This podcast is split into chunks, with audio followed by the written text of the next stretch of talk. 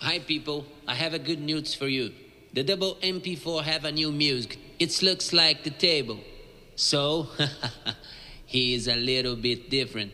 The name is The Book is on the Table. Let's play, DJ. I'm sorry, I have a detail for you. Everything is on the table. The book is on the table. Table. Table. The dog is on the table. Table. Apa lagi? The cat is on the table. Table. Table. The chicken's on the table. Table. Table. And everybody's on the table. Table. Table. Table. Table. Table. Table. Table. Table. Table. Table. Table. Table. Table. Table. Table. Table. Table. Table. And everybody's on the table.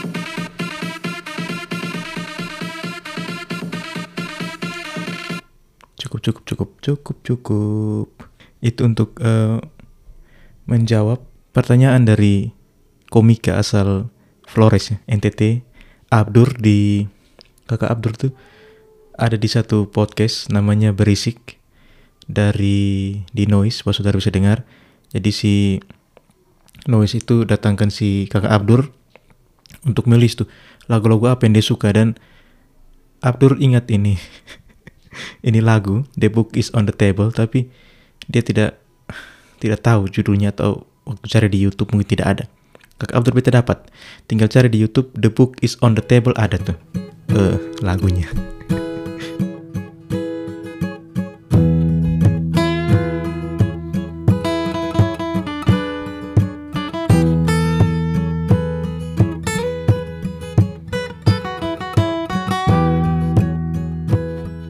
Baik, Bos Saudara. Jadi em, beta eh, beberapa kali ya em, meskipun sebagai seorang yang su- suka buat podcast tapi beta juga dengar podcast. Dan salah satu podcast yang beta bisa dengar adalah eh, podcast yang eksklusif di originalnya Noise. Eh, mungkin bos saudara tuh belum tahu apa itu Noise. Noise itu N O I C E. Noise itu platform konten audio asli Indonesia ya. Jadi isinya itu tentang apa isinya? Isinya itu ada podcast ada radio ya ada juga apa? Audiobook ada juga banyak. Jadi Mbak Saudara bisa download di Android atau di apa Play Store atau App Store itu ada juga. Hmm, ATP Podcast ini juga ada di Noise. Jadi silakan download Mbak Saudara jadi begini eh, satu podcast yang kita suka dengar tuh namanya berisik Eh, singkatan panjangnya tuh be- bercanda isinya musik. Dan yang menarik bahwa di episode 379 di minggu eh, yang lalu itu mereka datangkan Abdur. Kakak Abdur ini kan kita tahu tuh bahwa eh, beliau adalah stand up komedian dari NTT ya. Tepatnya dia orang Larantuka. Tapi eh, dia pernah sekolah di kita satu alumni kakak Abdur. Sama-sama dari SMA Negeri 1 Kupang.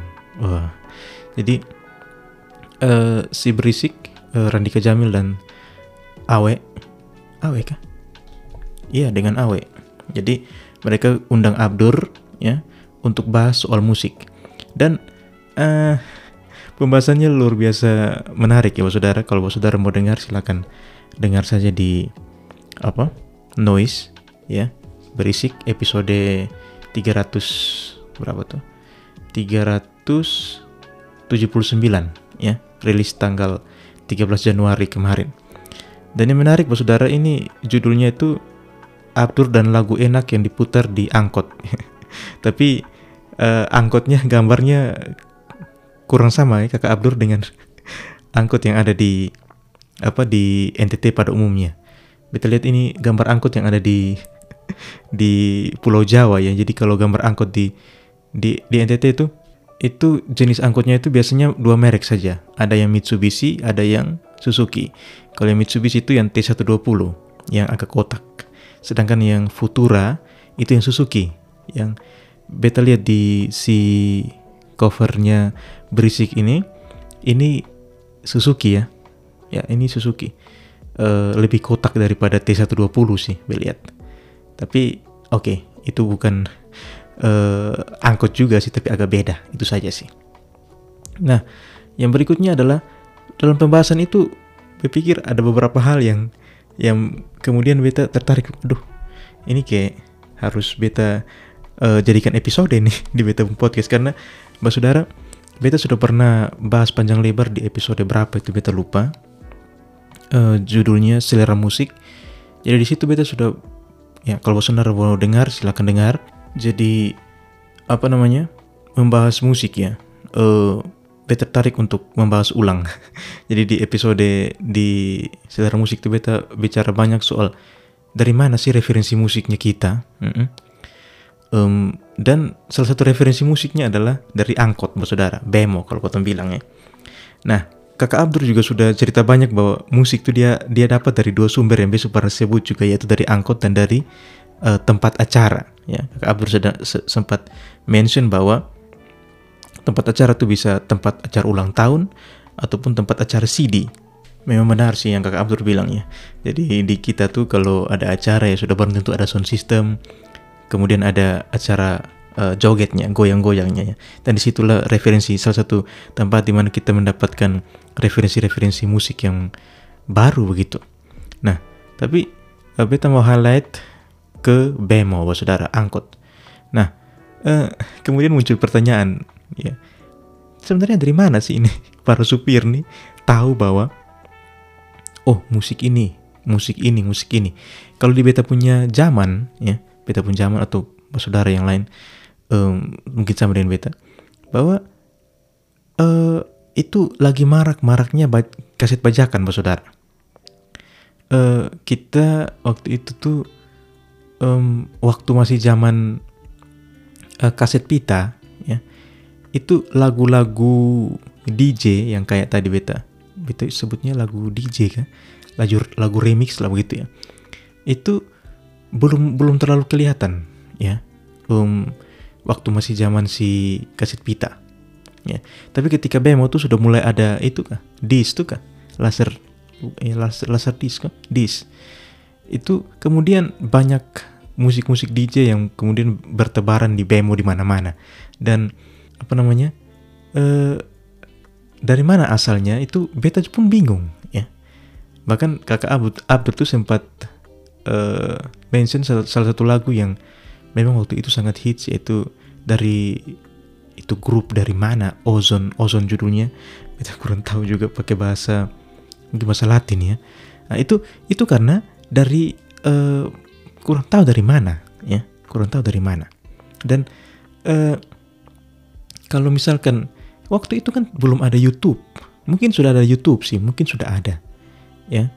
Um, bahkan tadi lagu yang The Book is on the Table tuh lihat di YouTube diupload tak 12 tahun lalu bos saudara. 12 tahun lalu. Hmm, beta kurang tahu juga itu supir-supir tuh dapat eh, referensi musik dari mana.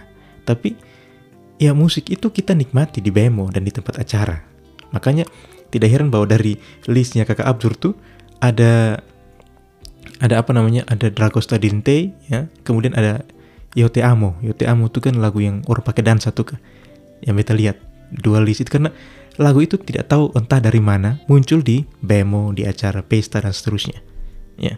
Dan termasuk the book is on the table tadi ya. Um, beta curiga bahwa saudara mungkin ada orang yang menampung uh, apa namanya lagu-lagu ini kan dulu tuh ada Nero tuh kan Oke, Mas Saudara masih ingat program Nero? Jadi kita bawa uh, disk, kemudian orang istilahnya bakar, bakar bakar kaset, uh, isi-isi lagu begitu.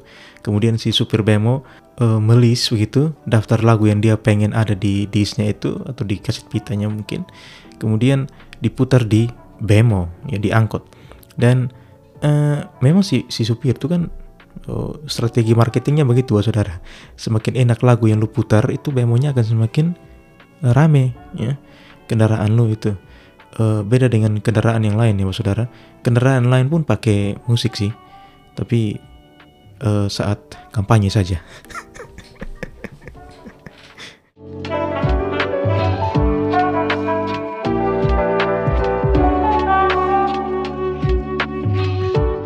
Oke, saudara. Kemudian kakak Abdur tuh sempat singgung soal kulit kaset, ya kulit kaset. Uh, itu si Randika Jamil dan si Awe sempat tertawa. Kulit tuh bukan kaset, kulit tuh ya kulit manusia atau apa. Tapi memang kami itu sebutnya kulit kaset ya. Uh, ini kawan saudara yang uh, mungkin lu yang di luar NCT tidak tahu kaset uh, CD itu kan ada di punya apa tuh kertas tuh kah yang diselip di uh, cover depan dan belakangnya. Nah itu kami sebut kulit kaset. kalau untuk disk, kalau untuk misalkan kayak kaset tape kan ada kulitnya juga kalau lu beli uh, kaset asli. Tapi ada juga ke, uh, kalau kaset tape sih banyak juga bajakan yang ada kulitnya juga. Itu kami sebutnya kulit, bos saudara. Jadi waktu uh, waktu uh, podcastnya si berisik si Randika Jamil dan uh, Awe bingung kulit kaset itu apa? Nah, itu kami penyebutan kami untuk kulit kaset. Dan memang untuk yang bajakan untuk yang kaset CD ya itu uh, di fotokopi ya. uh, ada yang di print sih tapi ada juga yang di fotokopi. Dan di masa itu bos saudara um, banyak toko-toko uh, eh bukan toko. Kalau yang kita ingat di Kupang tuh ada beberapa toko musik ya. Toko musik toko kaset musik ya. Beta masih ingat ada Karangjaya yang sudah runtuh. Uh, kalau saudara yang di LLBK, yang di kalau kau mau menuju Taman Kota kah di lajur kiri itu ada Karang eh ah, bukan itu bukan Karangjaya ada satu toko di situ yang karena ombak mungkin ya dia runtuh ke bawah ya runtuh ke bawah lah masa ke mana. Kemudian ada Karangjaya Karangjaya itu sebelah kanan. Setelah parkiran yang luas itu ya, di sebelah sana lewat pasar Senggol lagi ya itu ada satu toko kaset namanya Karangjaya.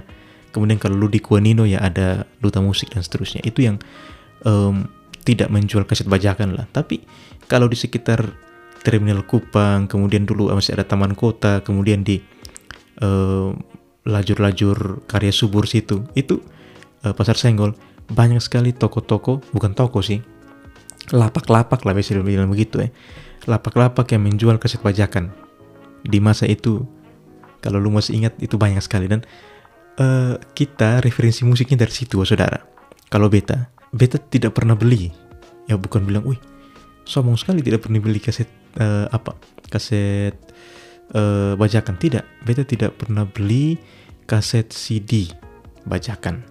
Ya, beta semenjak SMP ya itu beta sudah beli kaset tape kaset tape yang asli. Hmm. karena beta ingat itu um, di beta kelas berapa? Itu kelas 2 atau kelas 3 SMP itu bapak saya itu kak bapak tuh beli tape deck untuk beta sebagai hadiah karena beta ranking waktu itu. Bapak beli tape deck uh, merek apa waktu itu ya? Polytron yang dua pintu dan ada radionya. Dan karena ada tape deck itulah makanya beta kemudian beli kaset tape. Ada beta kolisi Linkin Park lengkap kemudian beta Queen lengkap uh, apa lagi? Uh, Carlos Santana ada pernah beli. Blink 182 pernah beli. Kemudian uh, Super Is Dead lengkap meskipun ada teman yang pinjam uh, belasan tahun yang lalu dan sampai sini, saat ini belum kembali. uh, banyak lah yang kaset yang beta beli, tapi uh, referensi musik itu dari situ. Tapi yang kakak Abdur jelaskan itu yang benar, bapak saudara, bahwa di kota Kupang uh, referensi musik kami itu dari toko-toko kaset bajakan itu, ataupun mungkin ada yang uh, bakar secara liar. Nah, itu itu dulu, bapak saudara. Sekarang kan ya, sudah ada platform musik banyak, nampaknya orang juga sudah mulai meninggalkan uh, si itu ya uh, uh, lagu-lagu itu kan mungkin tersedia di YouTube, uh, Spotify, uh, YouTube musik dan seterusnya.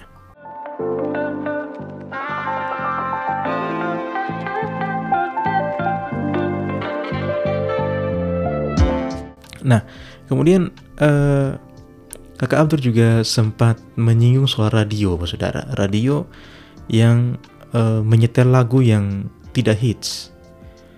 Tapi kakak Abdur di sini beta agak tidak setuju, ya, karena beta pen pendengar radio yang militan, ya, itu beta pernah buat juga episode bahas tentang radio di Kupang mungkin uh, bisa dengar di uh, judulnya itu radio saluran pemersatu. Jadi kalau beta uh, mau tahu hits, justru beta dengar radio, ya, karena harus diakui bahwa uh, memang skena musik kita tuh tidak tidak berkembang semilitan Bandung mungkin atau Jakarta atau mungkin Makassar atau Surabaya dan um, beberapa kota besar yang lain kita tidak seperti itu. Makanya lapak-lapak musik itu sangat memengaruhi referensi musik kita sih dan bemo tempat acara dan seterusnya. Ya. Um, dan radio menjadi kalau beta radio menjadi tempat untuk beta bisa mendengar musik-musik yang baru. Beta masih ingat Dewa 19, ah, sonde, waktu itu Dewa saja. Um, album yang uh, lagu Pupus itu, itu beta dengar pertama di radio dan uh, heavy rotation sekali waktu itu, ya. Dan me memang sih kalau kita mungkin yang beta harus highlight, mungkin yang beta setuju dengan Kak Abdur adalah uh, radio di yang di apa namanya di NTT di Kupang. Bukan NTT Kupang ya. Tidak memutar tidak memberi ruang yang banyak untuk musik-musik indie ya itu benar. Hmm. tidak memberi tidak memberi ruang yang banyak untuk musik-musik indie ya.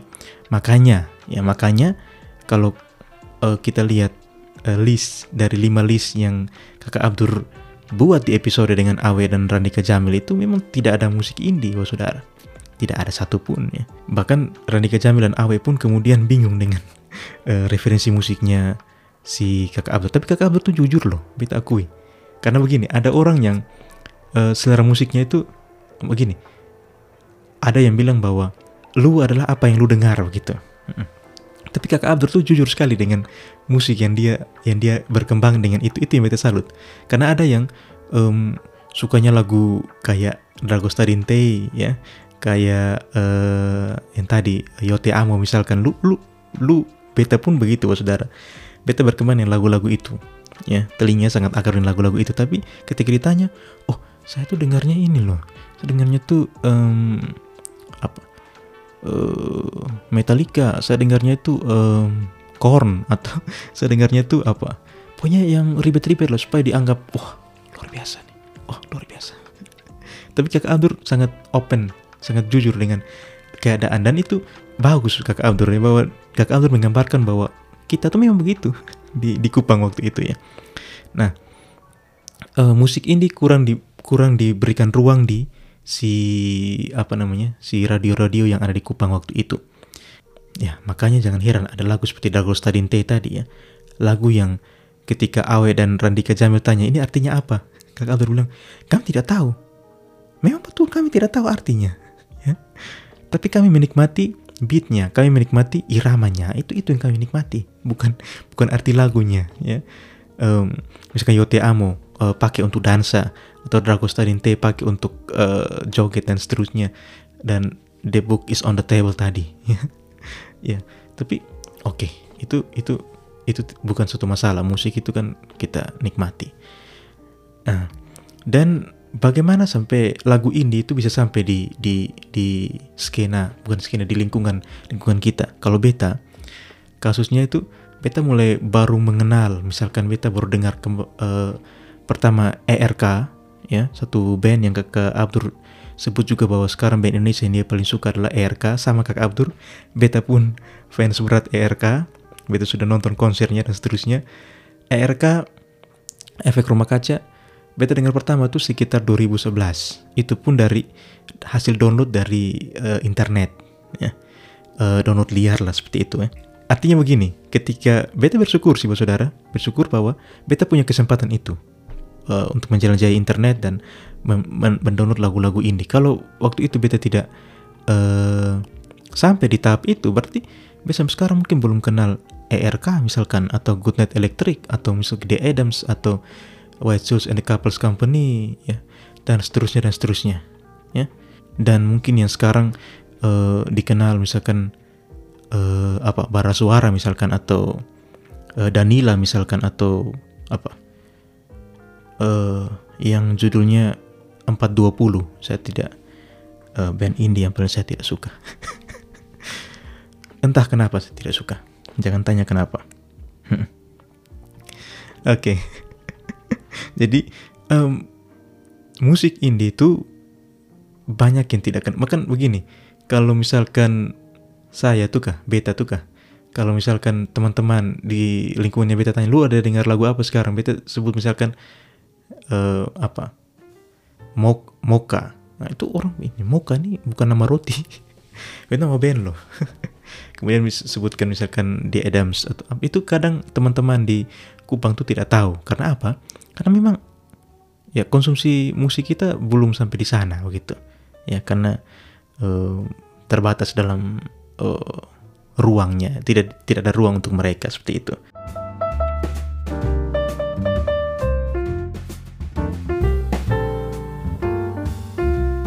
kemudian ada menarik juga bahwa di episode berisik itu antara Abdur, Randika Jamil dan Awe di terakhir kakak Abdur minta satu lagu yaitu beta lupa penyanyi namanya siapa kakak Abdur tapi judulnya antara nyaman dan cinta. Nah ini eh, ini juga membuka beta perlu jelaskan juga bahwa eh, untuk skena timur ya beta sebut skena timur lagu-lagu seperti ini memang dulu tuh berkembang sekali mas saudara. Di di luar lagu-lagu em, arus utama ya. Eh, dan juga lagu-lagu yang beatnya mem- membangkitkan selera seperti itu. Lagu jedak jeduk ya. Bahkan sampai sekarang bos saudara. Lagu-lagu irama Ambon kemudian lagu-lagu dari dari Makassar dari ya itu kita berkembang dengan lagu-lagu itu. Misalkan dulu ada Dodi Latuhar Dodi ya Eh, ada juga penyanyi-penyanyi yang lain itu itu juga menjadi suatu konsumsi, satu asupan juga, asupan musik buat buat kami waktu itu, ya. Bahkan sampai sekarang juga.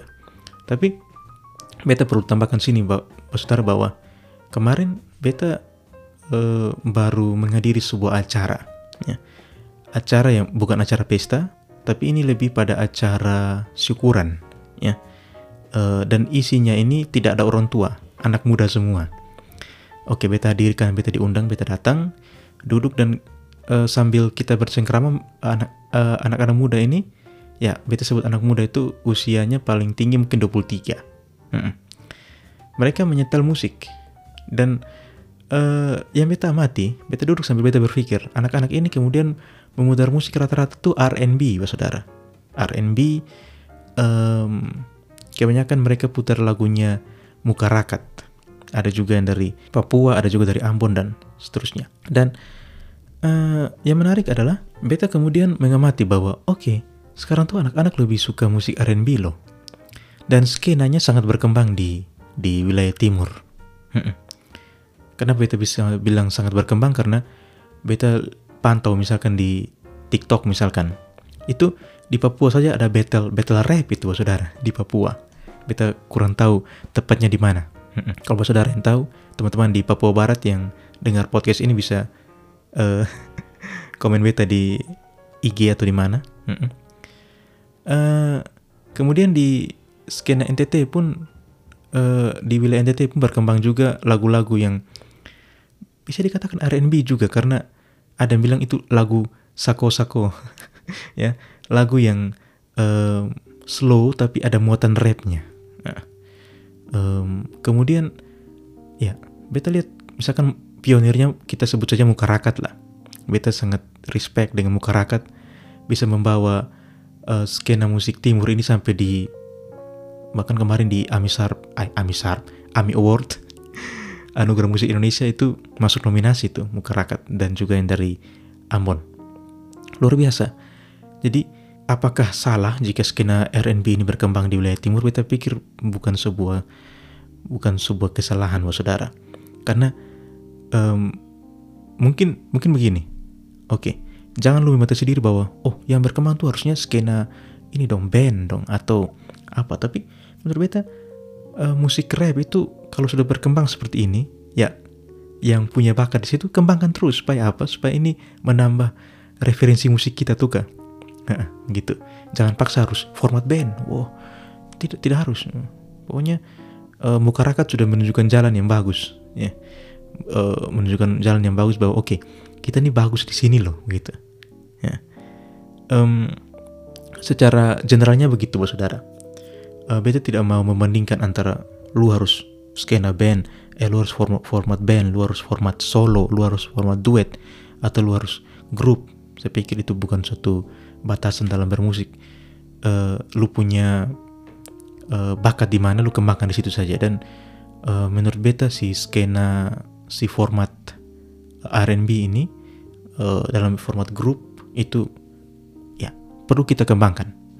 Tunjukkan bahwa kita pun bisa bermusik. Ya. Hmm, karena memang sejarahnya kan kita tuh kan banyak uh, band yang lahir dari wilayah timur ya bahkan di Ambon itu sudah jadi uh, warisan budaya itu uh, musik. Nah jadi uh, itu sih. Um, beta kayaknya harus kasih judul episode ini uh, selera musik 2.0 2.0 karena ini uh, kedua kalinya beta bicara musik yang berkembang di wilayah-wilayah kita ini ya. Um, episode itu juga menjadi salah satu episode yang banyak dengar ya. Uh, oleh bos saudara. Terima kasih bos saudara dan untuk menutup episode ini uh, bang Abdur tuh lagi show ya uh, semoga sukses show-nya dan um, kenapa tidak datang di NTT ini ternyata dijawab juga di podcast uh, bersama Randika Jamil dan Awe itu bahwa uh, untuk show di luar Jawa itu mahal. Ya, kalau ada sponsor nanti mereka bisa uh, datang buat show di sini. Beta sih rindu sih beberapa komika yang dari timur ya. Entah itu Ari Kriting, entah itu Kakak Abdur, entah itu siapa lagi. Uh, Mamat Alkatiri, ya. Yang dulu buat podcast apa? apa? uh, dulu mereka podcast yang hanya 9 atau 10 episode itu namanya ini paham podcast harga mati kenapa tidak diteruskan tuh uh, kakak dong? Kenapa tidak diteruskan itu podcast yang uh, asik tuh podcastnya? Ya, tapi tidak diteruskan. Ya uh, kakak mereka yang komika dari timur cobalah buat show di, entah di NTT ke di Ambon ke di Papua ke di mana. Intinya di uh, wilayah timur nih kah. Misalkan bisa tour keliling Flores kah di Flores itu kan ada uh, beberapa kabupaten atau di Sumba kah di Pulau Timur kah di Alor ada roti ada sabu ya. Cobalah datang sekali-sekali hibur kami nih di di tanah asal kakak mereka. Oke. Okay. eh, saudara sekian dulu episode kali ini. Uh, terima kasih yang sudah dengar. Cheers